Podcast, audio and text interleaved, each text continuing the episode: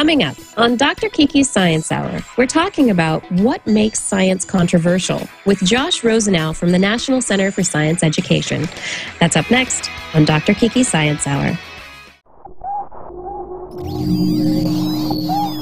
Netcasts you love. From people you trust. This is Twit. Bandwidth for Dr. Kiki's Science Hour is provided by CacheFly at C-A-C-H-E-F-L-Y dot com. This is Dr. Kiki's Science Hour with Dr. Kiki. Episode number 93, recorded on Thursday, April 28th, 2011. What's so controversial about science? This episode of Dr. Kiki's Science Hour is brought to you by Netflix. Watch thousands of TV episodes and movies streamed to your PC, Mac, or TV instantly. Plus, get DVDs by mail in about one business day. For your free 30 day trial, go to netflix.com forward slash twit. Welcome, everyone, to Dr. Kiki's Science Hour. I'm Dr. Kiki, and this is the show where we dig into science for an hour with one expert, usually one topic, one hour, one expert. How many shows give this to you? Such a such a wonderful opportunity to just experience a topic in science. Let your mind dwell on one thing for an entire hour. Not so many.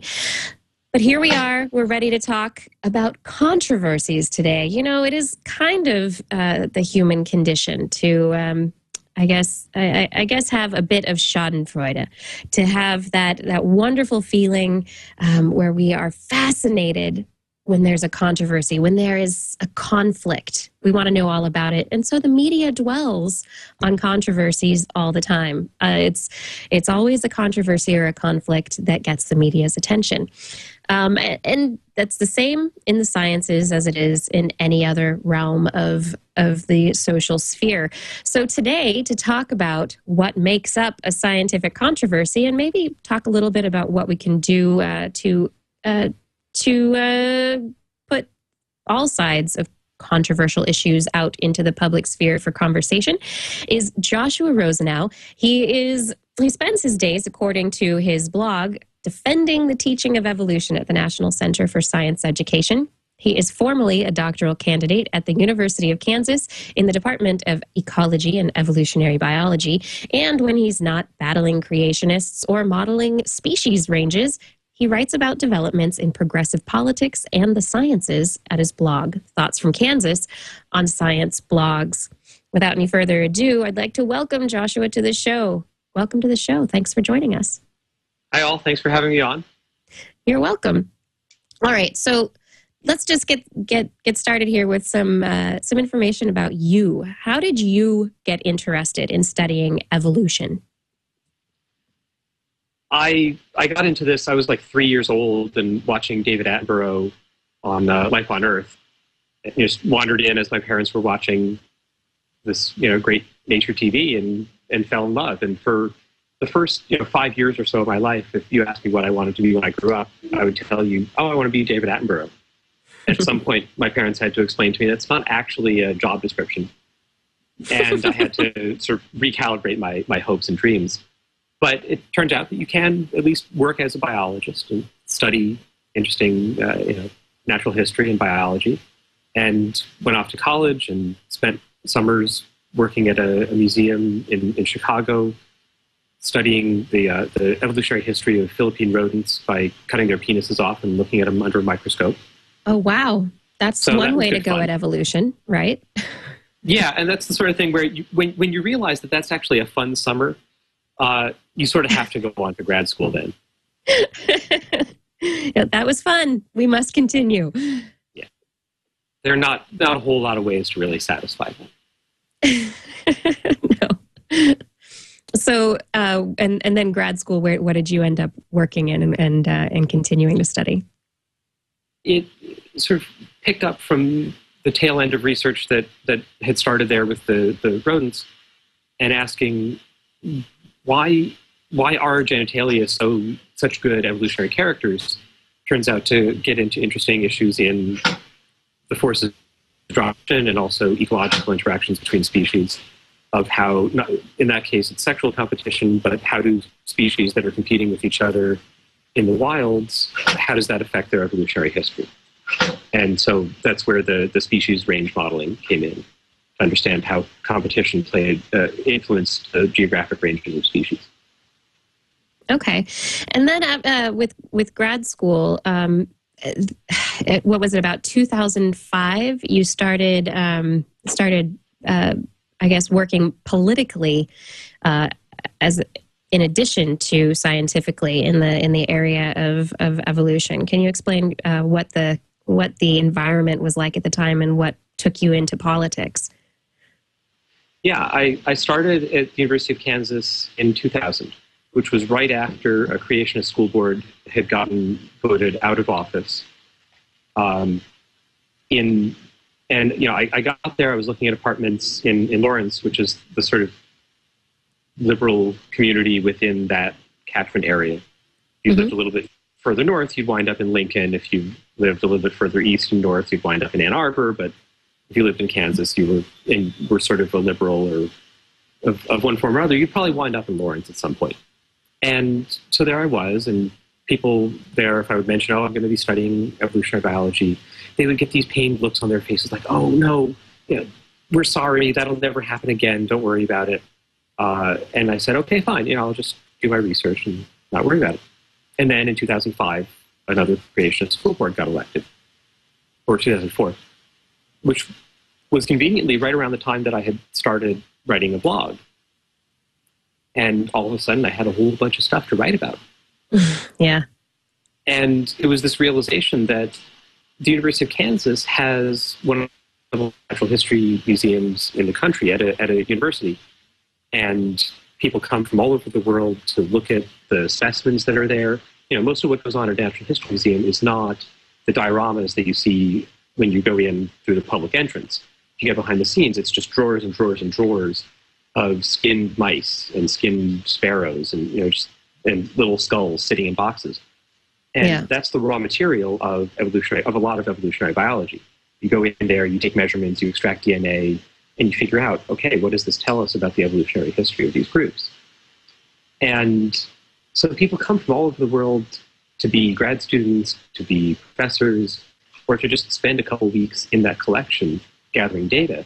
But you get a few blocks away and there's no there's no no conception of what evolution is about or or how important it is and how central this resource is that's in their own backyard and uh, that that brought with it this realization that I, I, should perhaps try to do something about it that was a problem and a, a failure on the part of perhaps the university but and, and of scientists and that it was having really direct and obvious impacts on on society in Kansas at that point.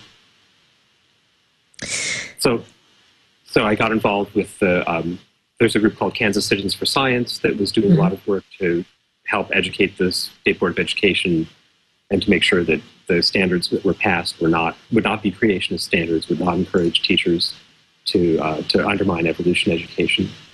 And through the blog and through that and through other work, I, I contributed how I could. And turned out that I, I liked that and probably liked it more than I was really liking the research I was doing. Yeah. And when a chance came up to do it for a living here at NCSE, I, uh, I took it.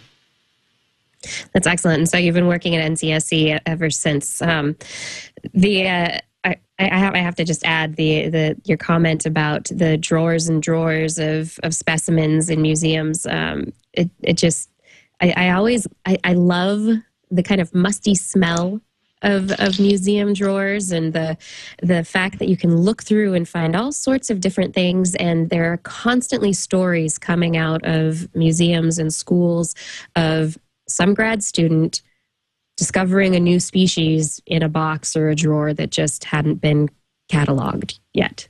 And you know i, I just i love those um, those those little gems of stories because they're they're they're they are treasure troves of information. And there's it, it just uh, invaluable in the information that they hold. Um, so I'm glad that you and other people like you are out trying to um, trying to help uh, communicate the importance of, of museums and evolutionary science. So thanks. Um, Support your so local I, museums. What can I say? Yeah, exactly, exactly. Um, so let's get into the question. So we, we've kind of talked a little bit about you know the the environment and how how things have uh, how what brought you into where you are now. Um, evolution. When people think of scientific controversies, evolution is really, um, I think, at the at the tip of, of people's tongues. Either either evolution. There are three: evolution, vaccines, or climate change. I think are the, the three main topics. Um, what is it that makes something a scientific controversy? Now, you did a presentation on this uh, recently, so uh, I think I'd, I'd, I'd like to kind of start with the idea of what is science. You know, what it, what it, can we describe the scientific method? What is science that's not controversial? What is incontroversial about science? the, the way I like to think of it is sort of a series of concentric circles, where at the middle of it you have things, you know, ideas like gravity that are just so well accepted that you know, it means someone might come along someday and revolutionize our understanding of why objects with mass are attracted to each other, but somehow or other they are. Uh, the details can still need to be worked out, but that, that basic idea is so essential and so central to all of, of science that uh, you just have to treat it as, as, as true. In general, uh, you know, science, I would say, is a distinction that I make is between the idea of science as an encyclopedia, uh, you know, a set of facts that we we memorize, that we write down in books, or that we can look up in books, which I think is often how science is taught, but is not necessarily how science is done by scientists, how scientists think of science. Uh, and I think that a better way to think of it is in terms of science as a process, as a way of uh, evaluating claims and of removing bad ideas. And when you've removed enough bad ideas, you're going to be somewhere pretty close to the right idea, but you might not be there yet. So science there, there's sometimes a tendency to think of science as a way of getting at truth. I think it's Mhm. better thought of as a way of getting away from falsehoods. I think that's I think that's pretty So- good. I mean, I usually I I hear people saying, "Well, science is always trying to prove stuff. If you're a scientist, you're trying to prove things." And in reality, science is the process of disproving things. Right. Yeah, and you sort of you, you might asymptotically approach truth, but you're not to, to treat science as, as the truth. I think is, is misunderstanding that the process by which you test claims, because it's really you're you're putting forward a claim that you that you would like to be able to prove false, and the fact that the alternative, whatever your alternative is that you're proposing that you didn't prove false, uh, the fact that it's not false doesn't mean that it's right.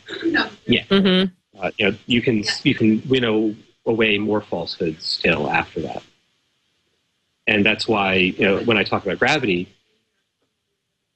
yeah, I mean something something like gravity has to be true.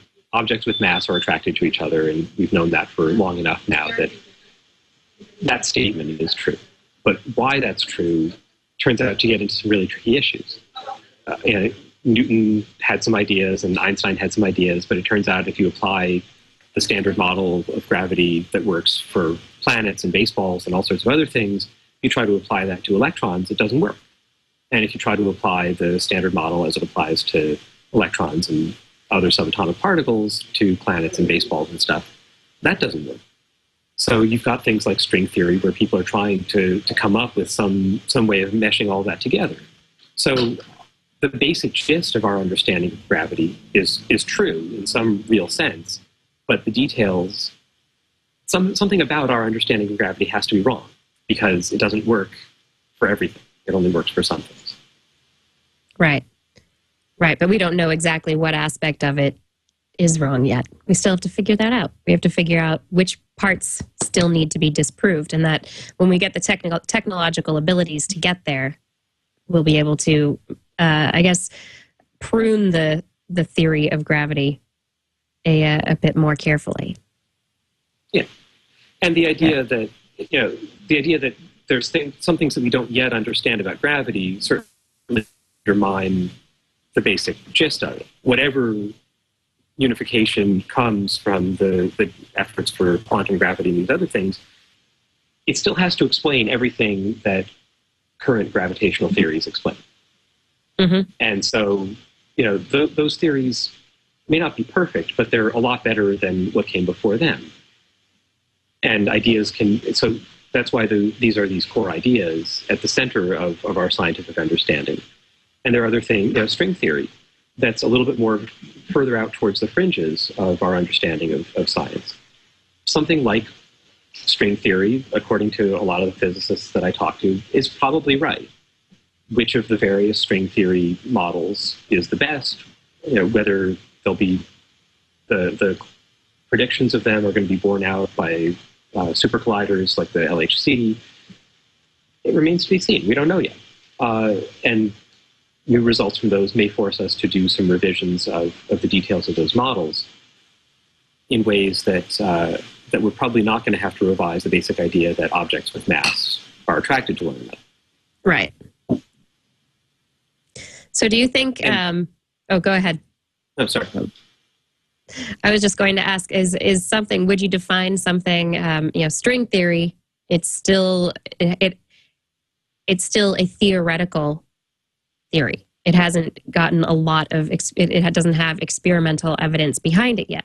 So would you consider string theory controversial at this point? I mean, the fact the the the people in the in the scientific community and the general public are talking about it as if it's already something that we should that that has been proven. Yeah, I mean, I think at this point, uh, I don't, you know, people haven't been able to devise an experiment given existing technology that would let them come up with a definitive test that, you know, if string theory is right, we should get this result, and if we get some other result, then it has to be wrong. So it hasn't, it hasn't been disproven. It also hasn't been put to a really compelling test yet. Right. Uh, and it presumably will be at some point in the not too distant future. So if I were teaching a physics class and students were asking about it, I would treat it as a controversial idea that you know there there are different questions that are out there. There are different ways that people try to are trying to address the the issues that string theory is meant to address. Some we have to, there, there has to be something that explains the the divergence that we see between gravity at macroscopic levels and at subatomic levels. Whether gra- whether string theory is is that unifying principle uh, does does remain to be seen. But you, you said, is it a theoretical theory, which was an interesting phrasing. Well, the, the Uh, reason I the reason I use that is because string theory, it I- they call they call it theory, and in, in physics, often the i- the the word theory is used when it should be hypothesis. Um, at this point, there's a lot of I there's a lot of theory behind string theory, but it has doesn't have the evidence behind it um, that you would normally expect. Right. I mean, yeah, and at this point, there's there has, hasn't been anything. There there are no observations that contradict it, which in that sense is good. You know, that's uh, if we already knew things that made it implausible, that would be a, a major problem for it. hmm But you know, a theory is is that the word theory is often misused. You know, we have this idea that my theory that JFK was shot by aliens from Roswell. then, when we talk about a string theory or the theory of evolution, right? hmm The way that we use the word theory in common conversation is really different than, than what scientists mean when they talk about a theory. Because in, in science, a theory is a well supported uh, explanatory framework that integrates data, it integrates observations, it integrates at different levels, you know, a, a lot of different knowledge that we have. And so I, I don't know that it's unfair to say that, that string theory does that. Uh, whether it will be uh, as successful as proponents hope remains to be seen, but you know, hopefully. Right. Right. So, what other what other topics? Um, we have string theory. Evolution is obviously one that we'll probably dig into a little bit more during the show. Um, is what what other what other scientific ideas are out there that you'd really uh, that you would really discuss in this light of controversial or not controversial? you know, in a, in a context of talking about of uh, evolution, global warming often comes up uh, in parallel, and both of those are are noteworthy because they're not they're controversial in general conversations, but they're not scientific controversies. For mm-hmm. both of them, if you if you talk to professional scientists working in the, the relevant fields in biology and climate science and ask them what the what the level of support is for each of those ideas, it, you'll you'll find virtually no dissent from the basic idea. The basic idea that all living things share a common ancestor of some sort. The details uh, of that are controversial. What what do we mean by a common ancestor? What do we what what would we find if we went back two billion years and started looking for that common ancestor? Is it a population of cells? Is it a bunch of chromosomes that are flopped around by a bunch of different cells all over the place? Is it actually one lineage? You know, that gets into this this sort of controversial topic. But the basic idea of common ancestry is not controversial. The idea that the mm-hmm. planet is getting warmer because of human activity is not controversial among climate scientists. So, but the, so the controversy there is more social and political and religious or philosophical, perhaps, but it's not a scientific controversy on that level. Yeah, I think that's an inter- a, a really important and interesting distinction is the fact that you have these two different levels where a topic can be controversial. You have the social level. So, is it politically or religiously or societally in some way uh, questionable by some groups of groups of people, or is it a controversy between the scientists because some scientists are questioning the data? So you have these two different sides to what could actually make something controversial. Is that what we're basically coming down to? Yeah, and then you know, so the, the idea of you know, gravity is not controversial. Evolution is not scientifically controversial. The the basic framework of ideas. But then within evolution, there are certainly controversies. There are questions mm-hmm. about what what what do we mean when we talk about the origin of life? What do we mean when we talk about the last common ancestor of all modern living things? What are the processes that dominate evolutionary patterns over the very long term or over relatively short terms? Uh, what are the evolutionary mechanisms that drive the development of novel anatomical structures?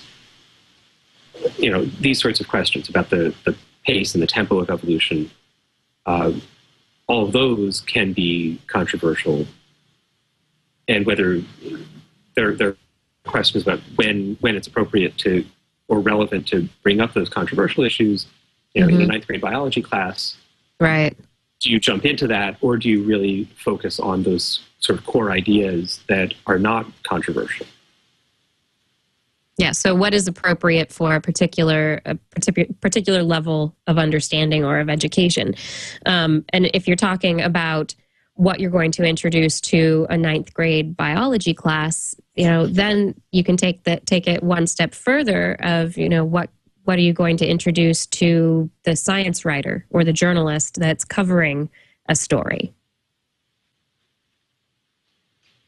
Yeah, and you know, it's a lot of this is is more a question of uh, science communication, perhaps, than of of just pure science itself. There's you're talking to a journalist. What do you? Who are they writing for? What's their background? What's their audience's background? And what is your what does the audience need to understand about this? It's often easier to if you if something seems controversial, if it seems contentious, it can sometimes be easier to pitch to a journalist and say, "Hey, you should write this story because of controversy." But sometimes that can backfire and make something that and can have then policy implications because the public perceives this issue now to be controversial because there are all these stories that are supposed to, oh, this is the missing link that's going to revolutionize all of all of evolutionary biology. And when people see enough of these stories that are supposed to be revolutionary, and maybe some of them turn out to be a lot less revolutionary than the initial claim was, they're still right. interesting fossils. They're still interesting disco- discoveries. It doesn't undermine the basic framework of evolution, but it can uh, have an unfortunate effect on the way that the public sees these issues. Right. So instead of going instead of going from, you know, the most important missing quote, I always do quotes that don't make it onto the audio version of the show, as I've been informed by the chat room. Um, the most important missing link uh, discovery in the in the human in the human ancestry, human lineage. Um, all of a sudden, it becomes well, it's like a a cousin. It's it, it was a missing link to some other lineage. It's a cousin. It's not quite that important for to to our understanding of where we came from, but it's you know it's still important overall to our understanding of the the bigger picture. And all of a sudden, the story has to backtrack. And that backtracking, instead of making first page news, suddenly is on the, you know, somewhere page five in a little tiny blurb. Right. And a lot of times, you know, the, the how how a topic is presented as controversial uh, can play into misconceptions that people have about science in general or about a particular field. So if someone talks about a missing link, that implies that we were really missing something that we needed. Uh, and you know, when I'm when I'm talking about evolutionary history, I, I don't use terms like that except in this sort of setting where I'm sort of making fun of it. Uh, I'll right.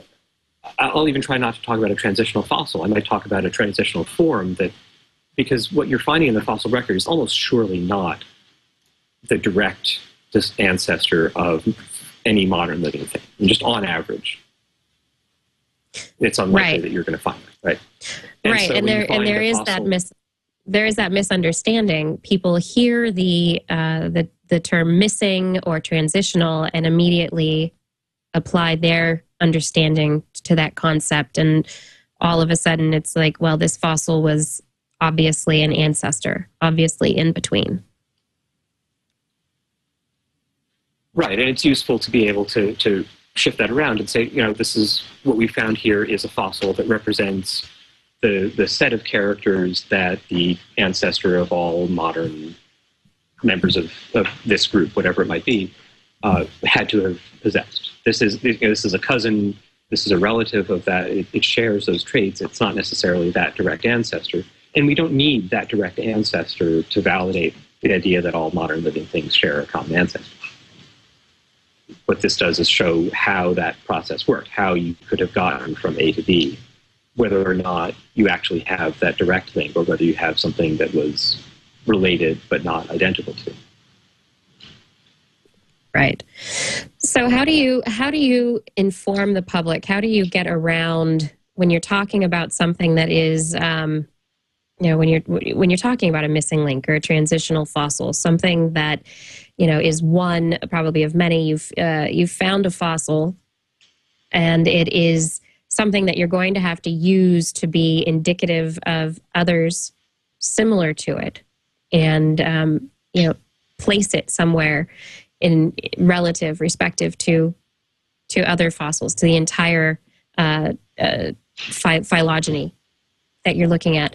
Um, you know how do, how do you get around that and get get get around people's pre uh, preconceptions of what a missing link implies it's it's useful to think of um, uh, you know, so a normal genealogy that a lot you know most people at some point in their schooling were told to go home and you know find out who all their cousins were and make the, the family tree.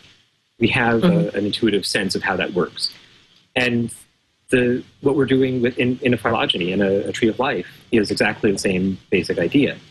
You uh, it's just on a much larger scale, and a lot of the basic ideas of things like uh, DNA paternity testing, the same techniques that you can use to trace back the family tree of, of human beings, you can, if you put in DNA from a chimpanzee, you put in DNA from an orangutan, it still works. It's, it's just a bigger family tree. Mm-hmm. And thinking about it in those terms can help break through a lot of these things. You know, the idea of, oh, well, you know, if, if people descended from monkeys, then how come there are still monkeys around? If you're thinking of it in, in those terms of family tree, that doesn't, the question doesn't make sense right? It's like, well, if we all descended from my grandmother, why, you know, my cousins and I all, all have the same grandmother. Why is my grandmother still around? Well, why, why not, right? it's not a problem anymore to say that my cousins are, you know, a chimpanzee is just a very, very distant cousin. And why shouldn't those cousins still be able to exist at the same time that I do? And it, it helps then, you're not thinking, a lot of times Mhm. people, when they're trying to make fun of the idea of evolution, they, they will have a picture of like a half dog, half cat, and be like, well, is this the transitional form between. and it's like, no, because each of those are, you're, that's sort of trying to morph modern living things. And the idea of evolution is not that morphing of the modern forms, of the highly derived forms with all of the unique traits that they have, but of finding that the common ancestor that has the traits that both of those groups share, but that doesn't have all of the unique traits that came in on their independent lineages. hmm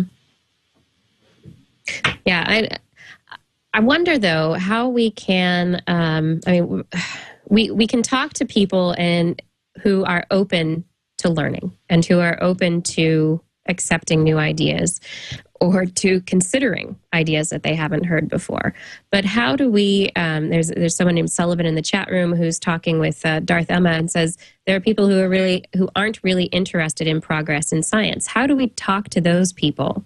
The the people who refuse to hear the idea that a transitional species is not just you know a dog cat hybrid Right. you know how do how do how do we how do we talk to those people because those are the people in not in the scientific sphere but within the public sphere that um, need to be convinced frankly I, I think a, a key aspect of it is really making it relevant to to people, and how that works is going to be different for different folks. Uh, I've seen work that people did with focus groups that found that talking about medical applications of evolutionary biology was a really effective way to get people interested in the topic. That if you if you said to them, "Wow, you know, you know, anything from development of, of cancer drugs to the flu vaccine, all these sorts of things rely on a doctor being able to understand evolution and that on, on medical researchers understanding evolution that people become a lot more willing to have their kids learn about evolution they want to learn more about it they're, they're more willing to accept that it's real if they understand that it has practical implications and so a lot of times it's sort of um, it can be effective to work backwards towards acceptance of these ideas uh, the same thing happens around climate change where people Mhm. have done studies where they, they divide people into two groups and you give each of them a short essay that they have to read. And one of the essays says that the solution to climate change has to be in terms of uh, a trade program and an economy wide carbon tax that's going to be really oppressive and it's going to infringe on people's individual freedom and so forth. And the other group gets a, an essay that says, well, to deal with, with, with climate change, we really just need to build nuclear power plants and it's going to be cheap and no one has to change their standard of living. This was done obviously before the, the uh, tsunami in Japan. Yeah The results might be different today if you did it. yeah exactly But at the time when this was done, you then, if you ask people whether they think global warming is real or not after they've read one of these two essays, the people who read an essay saying that solving climate change is going to be easy and non-intrusive were more willing to accept that climate change is happening than people who were told that the solution is going to be this intrusive, elaborate, complicated process. So how people the, the, the reasoning process that people go through uh, in deciding whether how they want to react to a scientific idea is not often as rational as as we might assume or as we might hope Mhm. and you know knowing that it can be useful because then you can turn it around and you can say in the case of evolution that something like Taxol, which has been used to treat hundreds of thousands of patients has made gajillions of dollars for the, the, the patent holder. I think it's bristol myers squibb. Was originally this, this chemical uh, that's used to treat uh, i think ovarian cancer cervical cancer other pretty horrible cancers originally was isolated from the, the Pacific yew, which is an endangered species, slow growing species from the Pacific Northwest, that uh, it, was only could, could only be isolated from the bark, which means that you had to take the, the bark off of the, the slow growing tree, thereby killing it. right So that's a problem. Yeah. And that synth- synth- synthesizing it in the lab from scratch, from you know, readily available things that you can buy from a chemical supply company, was took 50 or 60 steps, and the yields were tiny. And from if harvesting every yew tree alive would not have given you enough Taxol for a single course of treatment for one patient. So this is a problem. And pharmaceutical chemists were thinking about this and trying to figure out what to do, and realized, okay, you know, this same protein, that, that protein is produced by some gene, and that gene has some analog in other related species. There's a common ancestry to that gene. Mhm. And if we can find some other protein that's produced, not, that won't necessarily be Taxol, but it'll be kind of like Taxol, produced in some related species. And it turns out that the European yew, which you might have in your front yard, it's a common ornamental shrub, from the needles, which it sheds and harm, can be harvested harmlessly, you can extract this compound that isn't Taxol, but that's a lot like Taxol. And with a couple of steps in the lab, you can turn it into this life saving medicine. And the only reason that that works is because of evolution. Right, because somebody understood enough about evolution to be able to say, well, let's look at this problem a little differently, not look at it as what are we going to do about this, about harming this tree, but what can we do about finding some some other way around it. Right. Yeah, and they, and they couldn't have done that without understanding evolution and evolutionary theory. Yeah, and I mean, anytime a, a scientist, anytime a medical researcher or someone doing basic biology research uses a model organism, every time they use Drosophila to study genetics, or they Mhm. use roundworms to study developmental biology, implicit in that is this idea of, of common ancestry. Because the same genes that control, that turn on development of the eye in a fruit fly, turn on development of the eye in a human being. And you can take, you can take out that, that gene from a mouse and take the gene from a, a fruit fly and put it into that mouse genome, and the, the eye will develop normally, which is crazy, right? And the only Mhm. reason that you should see anything like that is because there's this common ancestry. That if you go back 600 million years, there was some common ancestor to fruit flies and to mice that had this little eye spot that was developing, and this gene turned on to say where that eye spot should develop. And all of the other machinery that gives us this the, the sort of eye that we have and that gives the fruit fly the compound eyes that they have. Mhm. Totally, I mean, anatomically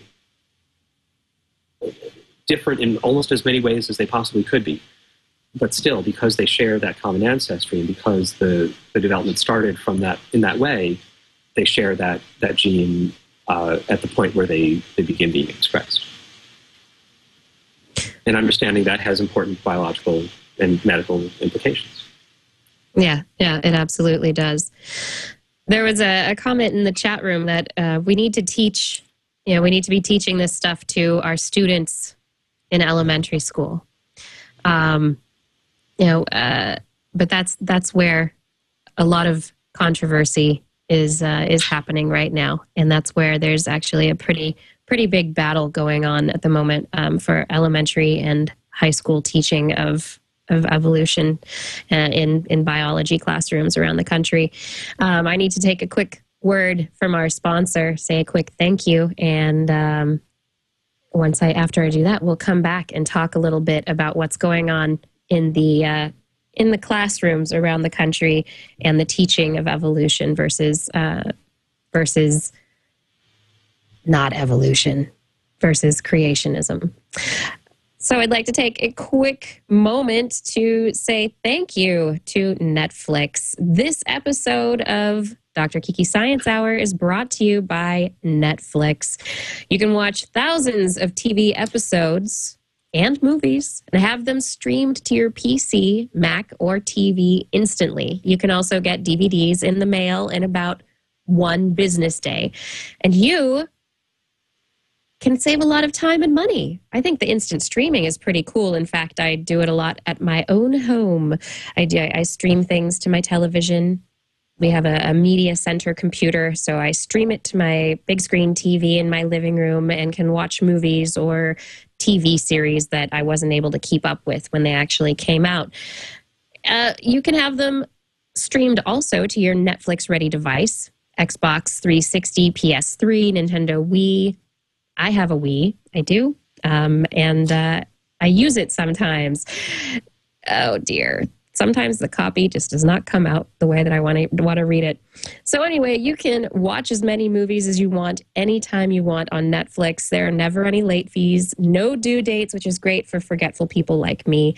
Um, my Netflix streaming pick of the week for this week, I'd love you to uh, check out Blue Planet the uh, Deep Oceans uh, episode documentary for Blue Planet is actually uh, narrated. The series is narrated by David Attenborough, and it's a just a really, really fascinating, beautiful investigation description of our deep oceans, the deep seas around us on this planet. You know, two thirds of our planet is made of water, and there are some very deep, hardly unexplored areas that we know little about. And uh, you can find out a lot more about it by checking out this documentary on Netflix. Um, let's see. You can pick this from the streaming list. It's pretty available, pretty easy to find, and you can instantly watch the movie. Or if you choose to watch something else, it's really easy. Choose from thousands of TV episodes and other movies when you register for a free trial membership. That's right, I said free.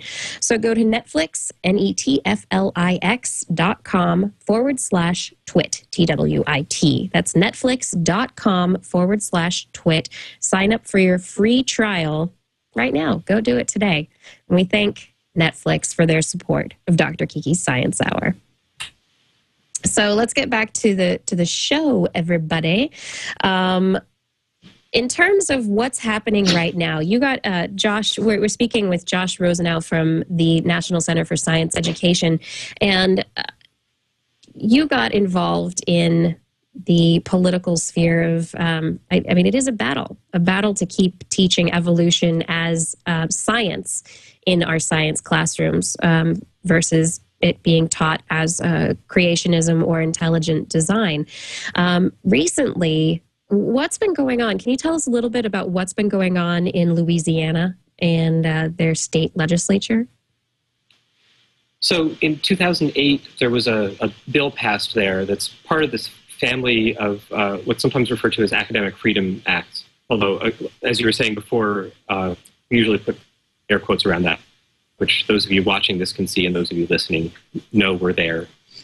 Uh, because it, it, the idea is to expand, the, the claim is that these expand the academic freedom of teachers to present controversial topics and to encourage students to critically analyze and so forth.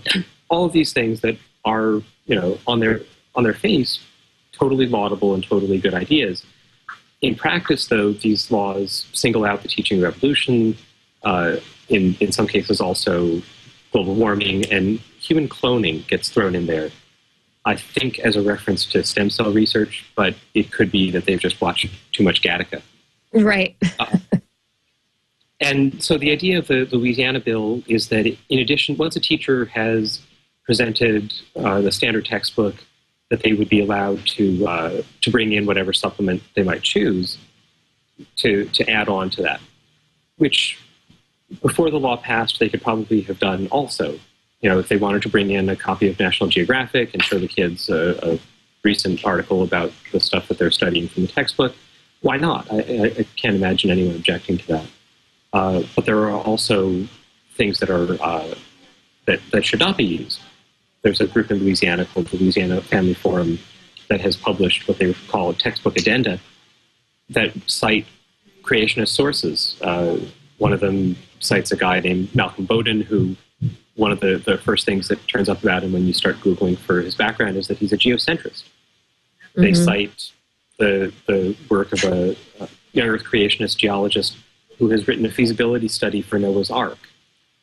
You know, it's just deeply questionable stuff where they're trying and that is intended as an addendum to the, the established textbooks to sort of somehow correct the record.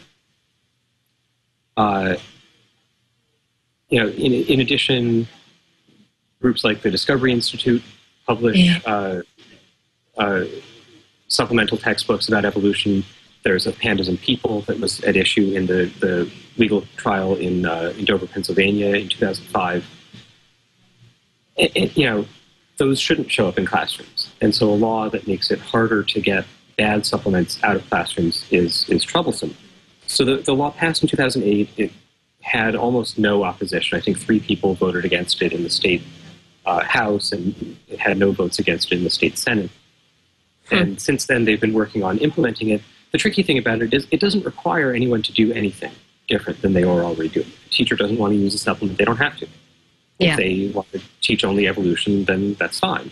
But if a teacher wants to start bringing in creationist materials, uh, you know, unless there's a parent or a student in the community who can serve as a plaintiff in a lawsuit, you know, even though it's unconstitutional, there may not be a way to stop it if there's not a plaintiff.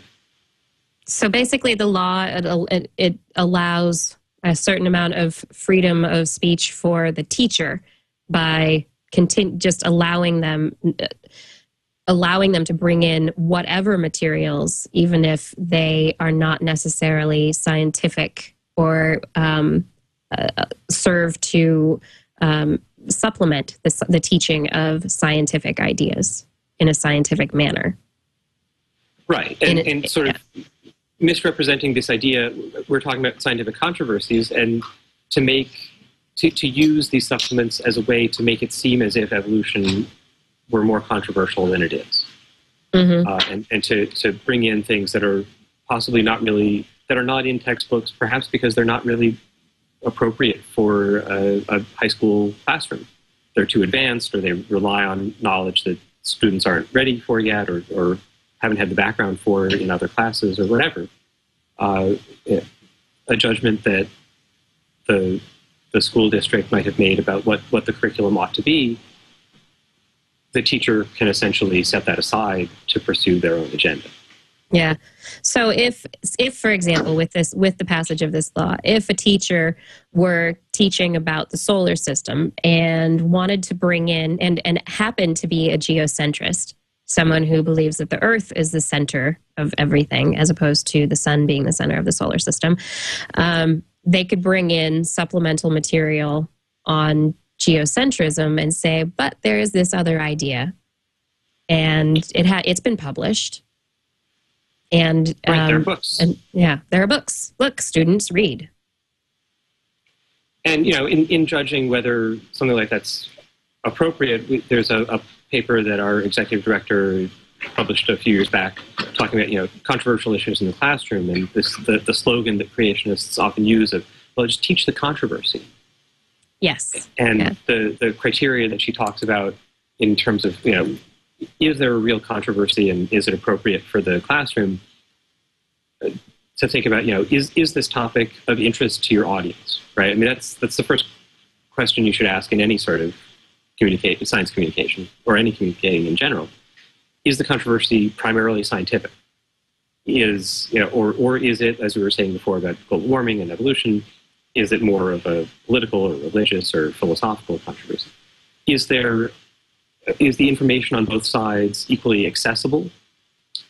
Is there only you know this one book that is really hard to get because it's self-published and you have to write to the author personally?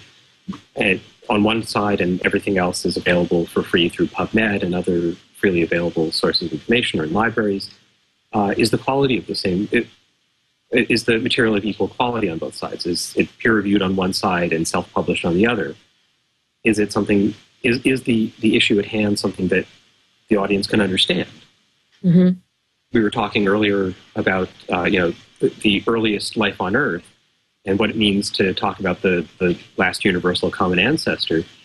Well, to talk about that in a high school classroom, if the students don't already understand evolution, they're not going to understand that conversation.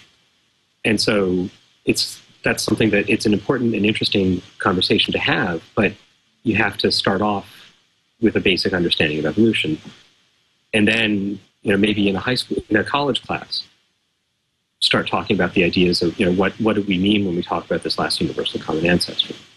Hmm you know that these are the sorts of things that the having having these sorts of uh, so so-called academic freedom laws makes it easy to get around those basic principles that a school district might have a policy already saying if you want to bring in supplements, it has to meet certain standards in terms of quality and availability and accessibility to students. Uh, and a teacher, laws like these make it harder to enforce those perfectly sensible rules. Which is why, and it's exciting right now that just today there was a rally at the Louisiana State Capitol led by a high school student named Zack Kopplin, who has gotten the legislator to file a bill that would repeal this law, the Louisiana Science Education Act. And he and uh, a few dozen supporters were out there knocking on doors in the Capitol and urging the legislators there to repeal this law and to recognize that it was a, a, a poor choice when they passed it the first time around. I, I wish him luck. I, I, will be interested to see what, what comes of this. Uh, I, I can't say that I have the greatest hopes that it will succeed just because it passed so overwhelmingly two years ago. But yeah, he's right, and that should count for something. Yeah, yeah, absolutely. So there, and there are also what is it, forty-seven Nobel laureates who have written a letter to the the state legislature as well. So he's he's not alone. There are there are many others who are pleading with the Louisiana government to to change their mind about this. Um, and Louisiana is not alone in having this kind of a, a a, political environment where the, the legislature is considering laws, passing bills uh, to turn them into law. Um, and there's additionally uh, state school boards who are who are looking at uh, deciding what textbooks to use for classrooms. Uh, Texas is in the process of approving um, approving textbooks at the moment. Um, do you think that do you think Texas is going to end up? Uh, and the reason Texas is such a a, a, pivotal state and why people talk about it so much is that it's a very big state. It has lots of students, and whatever decisions Texas makes can potentially sway the textbook publishers to publish certain books and not others.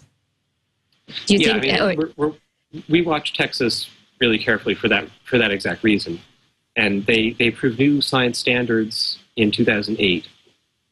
Or excuse me, in 2009. Uh, which was itself a, a, contentious and elaborate process. We were there in January and in March of, of 2009. They had also had public hearings in November of the previous year.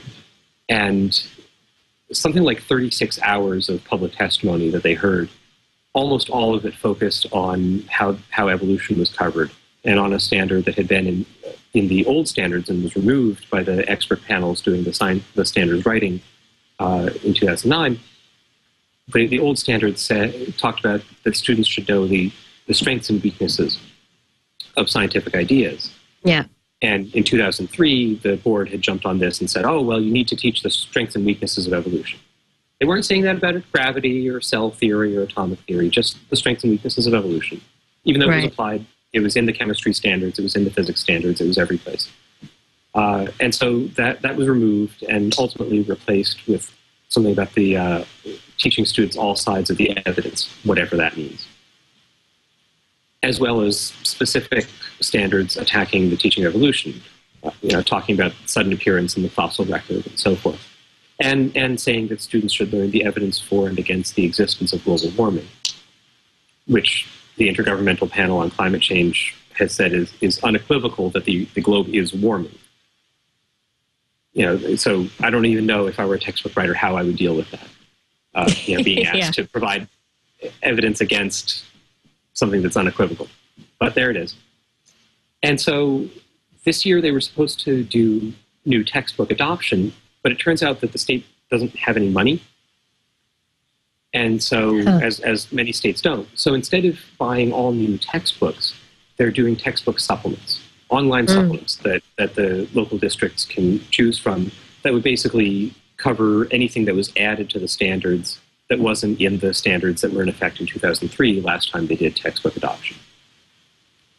And uh, you know that's been interesting because it's it's a lot easier to write a supplement than to write a whole textbook from scratch. Yeah. And so you know, we, we were always expecting, we were, we were worried that some of these things that the Discovery Institute or the Foundation for Thought and Ethics that publishes of Pandas and People, that they might put together a supplement uh, that, you know, for approval in Texas. and the Foundation for Thought and Ethics actually had put their name in as as uh, wanting to submit a supplement, but at the last minute they pulled out and said that no, they were not interested. But there is still a group called uh, International Databases, which, for those of us who follow creationism, the, the acronym ID tends to jump out when, when people use it in, in these sorts of ways. This group, International Databases, that they registered their website uh, in December of last year, right when the just before the names of people who had submitted supplements came out. We can't find any incorporation papers. We can't find any record of this ever existing before, ever doing anything.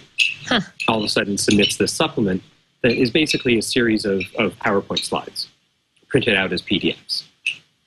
Okay. And it's just filled with creationism. It's, you know, it'll say that, oh, you know, intelligent design has to be regarded as a valid alternative or as a, you know, a viable idea.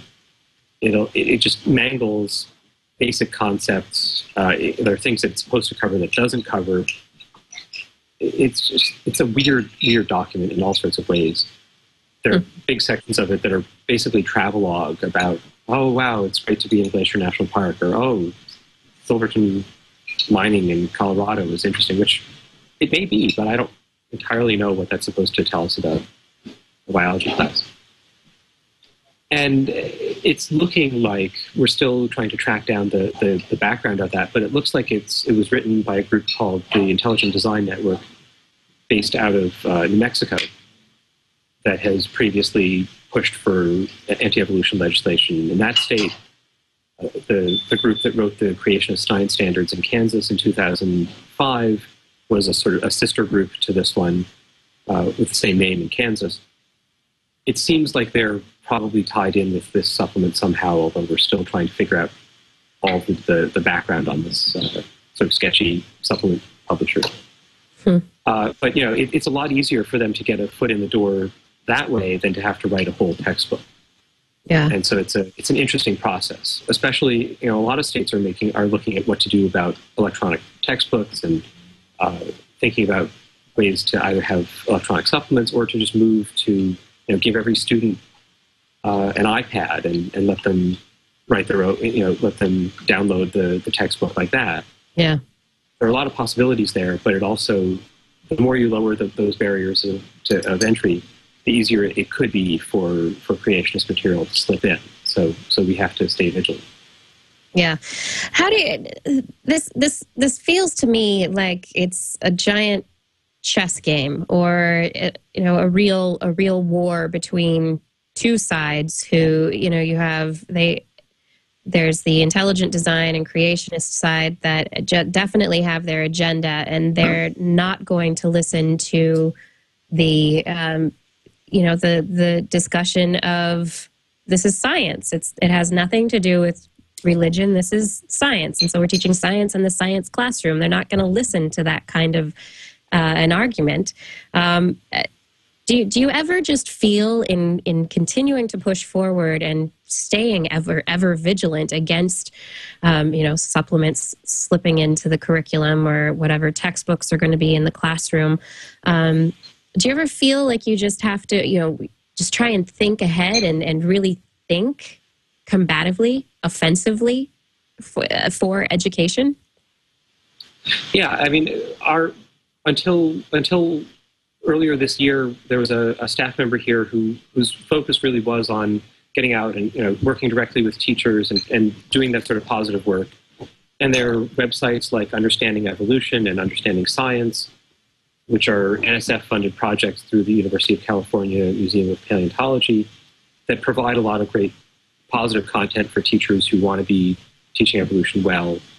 Um, and our our job, and you know, and there are scientific societies, there are publishers, there are a lot of people doing doing great work to uh, to make material available for teachers who want to teach evolution well.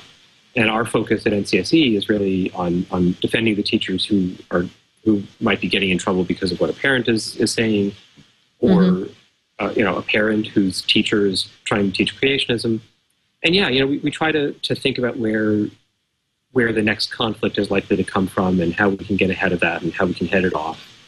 Uh, sometimes that's just working with a, a scientist who is seeing him or herself being misrepresented in the press or his or her research being misrepresented.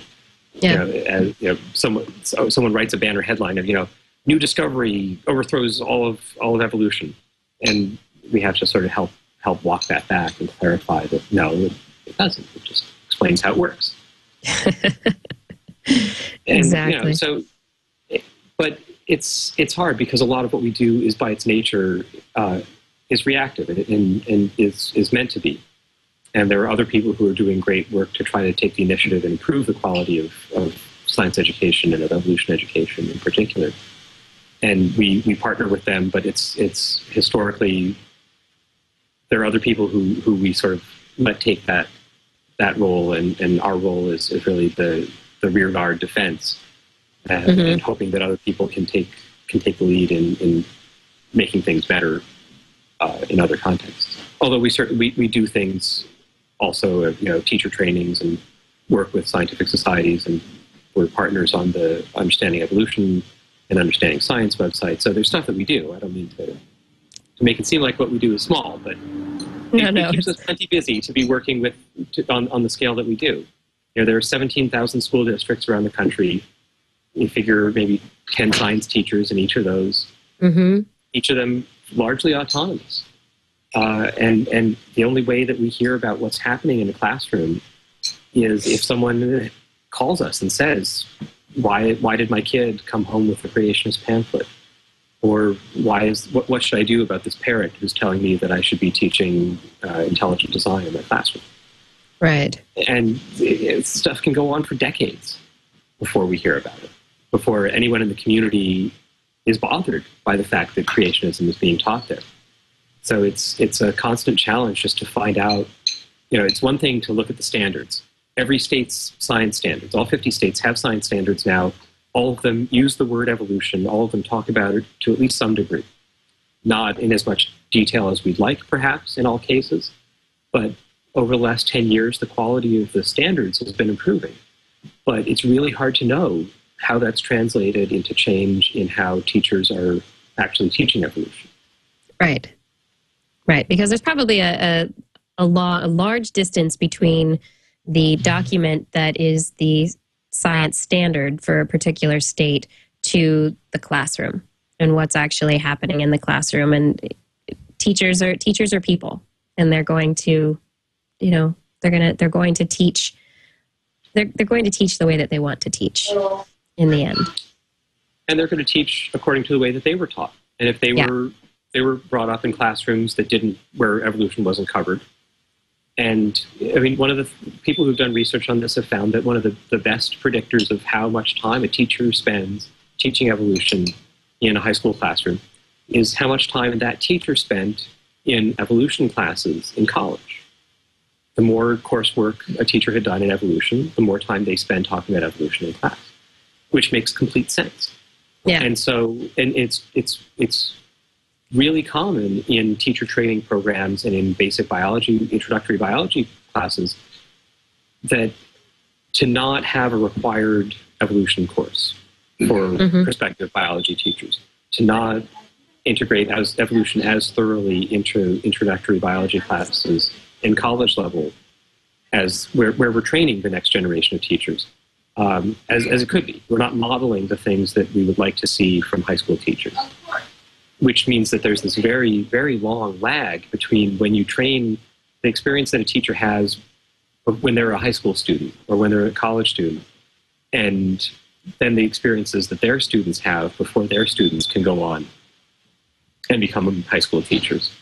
hmm Having change on that time scale, is, it can't be speedy and there are things that Yep. we can do to try to encourage, you know, to give training, to do other things, to, to reach out to those teachers and shorten that cycle. But it's slow. And the teachers are going to be responsive to their communities, communities that are, are more rural, more uh, fundamentalist in orientation. People are not a teacher, even if it's in the standards and it's in the textbook and they had a lot of training and they want to teach evolution, it might be more trouble than it's worth or they might feel like it's more trouble than it's worth, and they might back Hmm. away from it in ways that we'd rather they didn't. Yeah, it's a it's it's a it's fascinating how something that uh, you know, as a as a scientist, uh, that if you if you learn it in a setting where it's you know there there isn't any any pushback against evolution, um, you know that it it's just a, an integral part of biology and of all the sciences, and uh, it's it's just fascinating that it, it goes from being something that seems like such a a basic part of science to something that is such a controversial issue in uh, in in social circles. It's just it's just amazing. Yeah.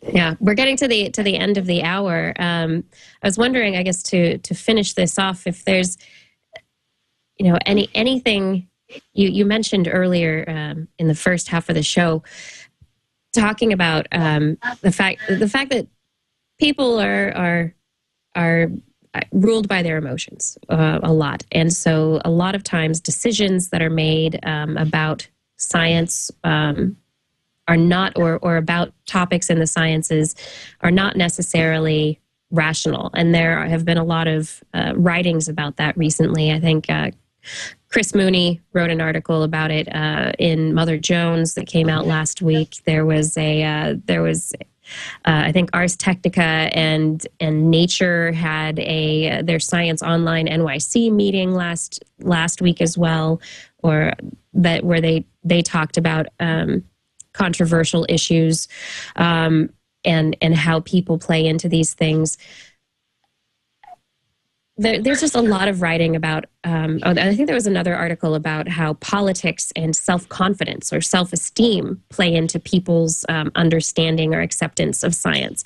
How how do we take all of these different uh, different psychological perspectives and try and you know try and get people talking to each other?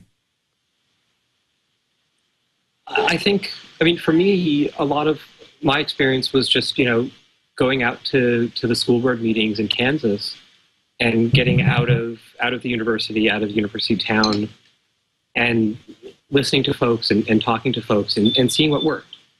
And really just doing trial trial and error and, and seeing what was effective at, at reaching out to folks and what wasn't effective. Uh, Chris Mooney, as you say, has a, a, great article in, in Mother Jones this month that builds on a lot of the, the psychological and uh, social psychology literature that has been developing around these ideas. Uh, and and I, I, think that this is an, an, ongoing project that, that we can expect to see more of in the next few months and years from him in terms of popularizing that literature. Because there is there is research that's been done on you know what works and what, what connects with people and what doesn't connect with people and how do you how can you move people around these ideas that I mean, evolution is not controversial because someone, because folks are sitting there looking and saying, "Yeah, I've looked at that Tiktaalik fossil, and I have some concerns about the the assessment of the the uh, you know the humeral joint and whether that's really the the proper assessment of the homology of these wrist bones." No, that's not what's going on, right? I mean, that it's evolution mm-hmm. is controversial because it affects people's self identity and what does it mean to be human? What you know, if we're if humans are descended from other animals, then what are the moral and metaphysical implications of this? And if you're only talking about the fossils, if you're only talking about well, the molecular phylogeny says this, it's it, you're just going to be talking past people, and it's going to be uh, you, you have to somehow get the people's fingers out of the ears yeah. so that you can start that conversation. And then you can talk about the fossils, but you have to engage them on the issues that are really that may be the subtext of the reason that they're coming to you and saying you shouldn't be teaching evolution. Because they think that teaching evolution means teaching their kid to be immoral and to, uh, you know, I don't know.